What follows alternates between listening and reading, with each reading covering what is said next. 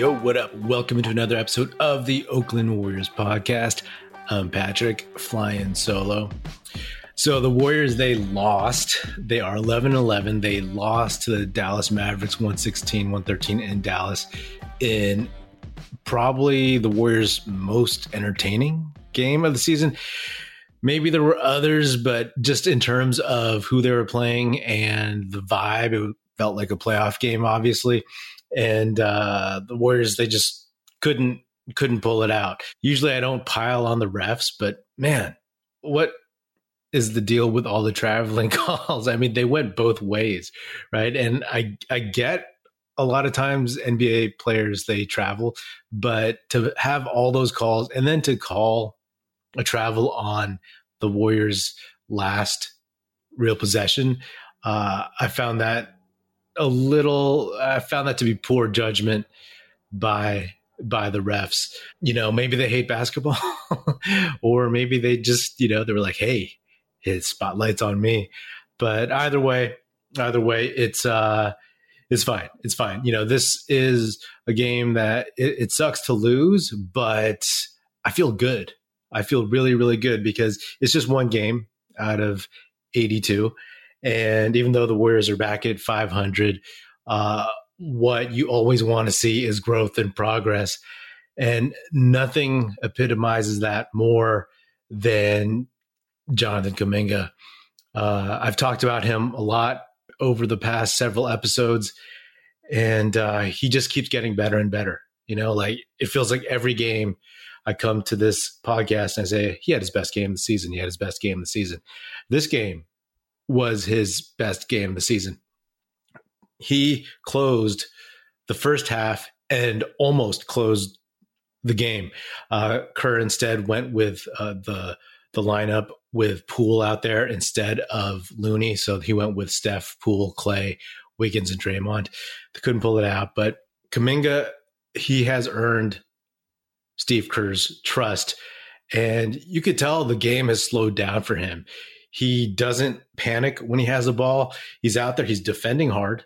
He is rebounding, uh, and he's making quick decisions. He's making the extra pass, and those are things that you know a young player has to learn. And it looks like he's internalized those things. Right? He's not thinking as much. He's not getting the ball and then panicking or trying to figure out what to do. He's he's moving it or he's doing something. Obviously, not perfect, but it's these steps and the trajectory that he's on at his age.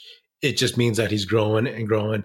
And, you know, he's getting better. He'll have bad games, yes, but he's showing what he uh, can be and what we've wanted to see for him and what Steve Kerr's wanted to see and what Kuminga's wanted to show. He had a 14 10 double double and to me, that's the win of the night. You know what I mean? Like that showing. I mean, he's he's getting really good at these one-handed rebounds where he kind of boxes out with one hand and then just snags it out of the air uh, with the other. And his line tonight, 26 minutes, which if you recall, just a couple weeks ago, he was playing like four minutes, six minutes, right? He would get like a first quarter stint and then he'd, you know, do a couple things that maybe Steve Kerr was a little wary of, and uh, you wouldn't see Kuminga in the second half at all. So he played 26 minutes, uh, six for eight from the field, one for one from three, and that was like a really big three pointer. Uh, only only hit one out of his four free throws, which sucks because they lost by three. But you can find three points anywhere. Usually he's a really, really good free throw shooter at this point, but he just missed, right? it, it is what it is. But 10 boards, one assist, two blocks, uh, 14 points plus 21 on the night. This is awesome. This is fantastic. Like, it's funny to me because if you recall, at the beginning of the season, I mean, you go back to uh, summer league, right? When Wiseman and Moody and Kuminga were all playing, and you were seeing a lot of Kuminga handling the ball, being kind of a, a point forward initiator, trying to add to his skill set. And in the summer, it was it was mixed results, right? He was getting to the line a lot, but he was you know kind of rushing it and a little wild, and his handle wasn't as tight. And this season, you know, when the season came about, there was a lot of chatter about how where is Jonathan Kuminga going to fit in the rotation because it was assumed that Wiseman would be a shoe in as the backup center, a position that Kuminga also plays as a small ball center. And then Moody was plug and play as uh, a small forward or two guard. So that left Kuminga on the bench for a lot of the early season games. Uh, he he was ahead of Moody for like a game and a half, and then was on the bench. Uh, didn't really get his number called until that first Pelicans game where all the vets sat, and then when the Warriors came home from that 0 5 road trip, Kuminga started playing more and more minutes, and uh, you know this is the result. You love to see it, uh, and you got to applaud the kid for having confidence and seizing the opportunity, right? I mean, the kid is never going to lack for confidence. Jonathan Kuminga clearly has a little bit of cockiness to him, and that's great. You know, that's great when he's on your team. Uh, but it's wild because Moody is out of the rotation, and of course, James Wiseman is in the G League, and uh, it's it's insane to me on defense. You're watching him; he was bugging Luka out there. He picked him up you know, full court a lot of times. And just by his size, his strength, his length, I mean, Luke is still, I believe, like, you know, taller than him, but Kuminga is obviously more athletic uh, and whatnot. So he played defense well against Luka. He played well against uh, Christian Wood, uh, Spencer Dinwiddie, Finney Smith, everybody that he was up against because you know, and you love to see that because we know, and we've said, we saw this last season that uh, we always thought that Kuminga could guard one through five, with the five being, you know, kind of a more small ball uh, center. So this is the progress that you want to see, and uh, he's clearly jumped ahead of Anthony Lamb in terms of minutes, and he's earned the trust. Like the Warriors, Steve Kerr, Bob Myers, everybody, they want their talented lotto picks to not be stuck behind two way players. You know what I mean?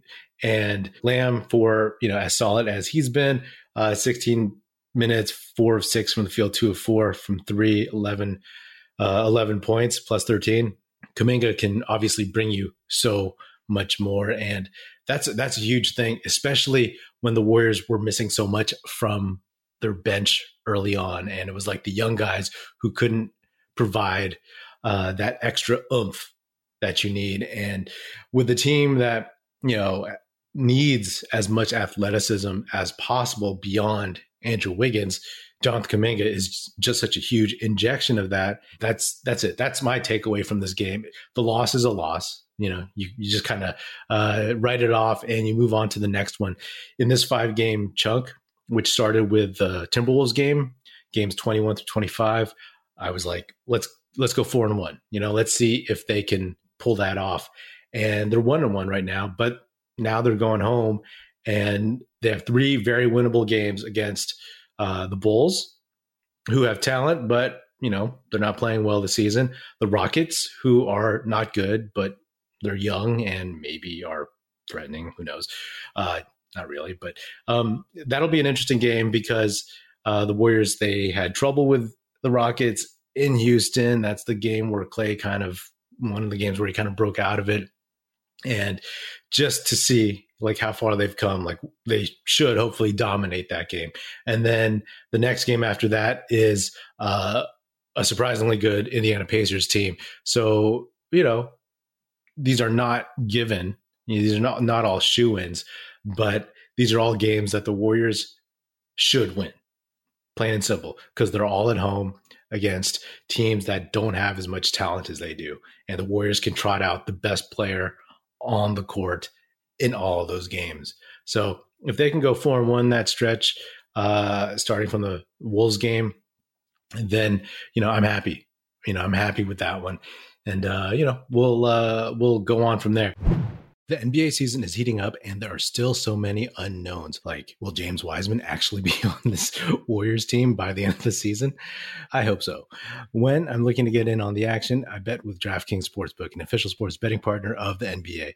New customers can bet just $5 pregame money line on any NBA team to win their game and get $150 in free bets if they do. Check this out. Right now, everyone can earn up to a 100% boost with DraftKings stepped up same game parlays. Go to the DraftKings Sportsbook app, place a same game parlay, and combine multiple bets like which team will win, total rebounds, and more. The more legs you add, the bigger the boost, the bigger your shot to win big. The app is super easy to use. Just pop it open, do what you got to do, and you're good to go. Download the app now, sign up with code TBPN, place a $5 pregame moneyline bet on any NBA team to win their game, and get $150 in free bets if they do.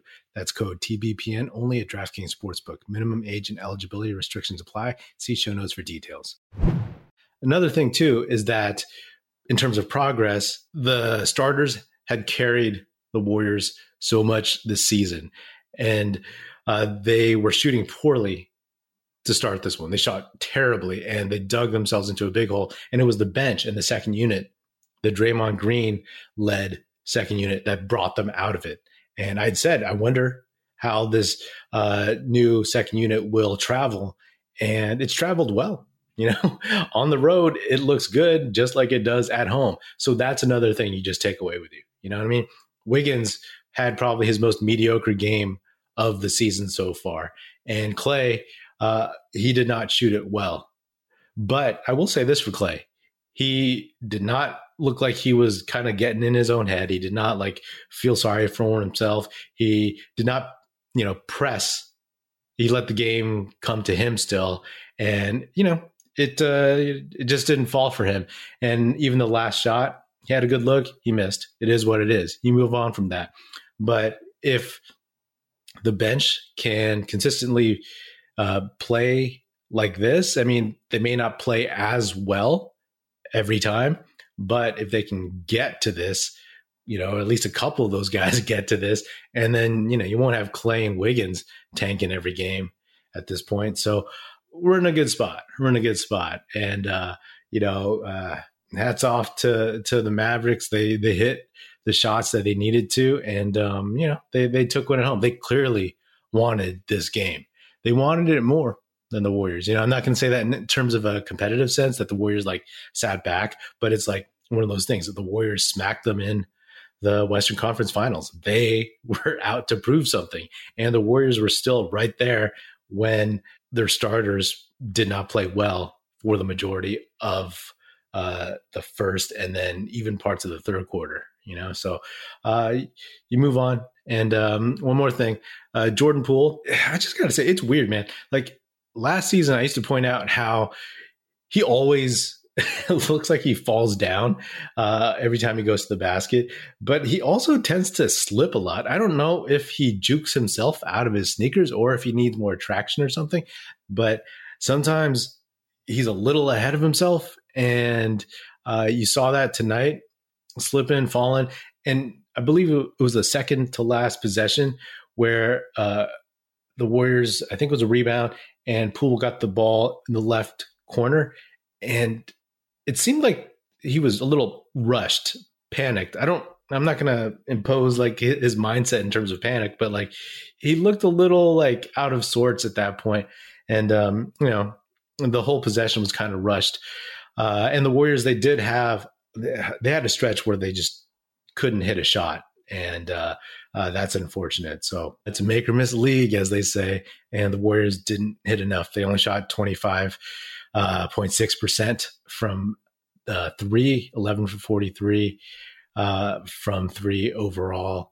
And um, you know, move on to the next one. So, uh, good signs though overall because the two of the biggest things of the season were the the bench unit and you know the young guys. And at least Kuminga is looking really, really good. Dude's looking like a, a bit of a revelation. He he looks like he's been in the league for a little bit at least. He's getting the ball and he's making decisive moves, decide, taking decisive actions instead of like, you know, holding it and whatnot. Cause, you know, in the summer, in summer league, that's what he would do. Like he had the ball in his hands and he would try to kind of take somebody off the dribble. And this one, he's moving it and keeping the game flowing. And I think that's uh, a big, big sign for him in his maturity that he's doing what this team needs him to do in the flow of the offense and the defense. So 14 and 10, double double. Uh, I'll take that. You know, I'll take his progress and the second unit's progress. I mean, I, I would take the win too, but uh, it's a it's a very very nice consolation for a uh, a tough loss. Anyway, that is another episode of the Oakland Warriors podcast. Be sure to subscribe wherever you get your podcast. Feel free to hit me up on Twitter at Patrick E. Pino or at Oakland Warriors. Check out our YouTube channel where you can watch this episode, youtube.com slash Oakland Warriors. Check us out at oaklandwarriors.com and be sure to tell your fellow Warrior fan friends to tune in and listen. To the Oakland Warriors podcast is produced by National Film Society and is a part of the Basketball Podcast Network. And if you're so inclined, please do leave us a five star rating on Spotify and Apple Podcasts. And if you want to leave us a nice review saying good stuff about the show on Apple Podcasts, that would be hugely, hugely appreciated and it would be very, very helpful. Thanks. That's it. Music in this episode provided by Paper Sun. Special thanks to Paul Amardo for production support. See you next time.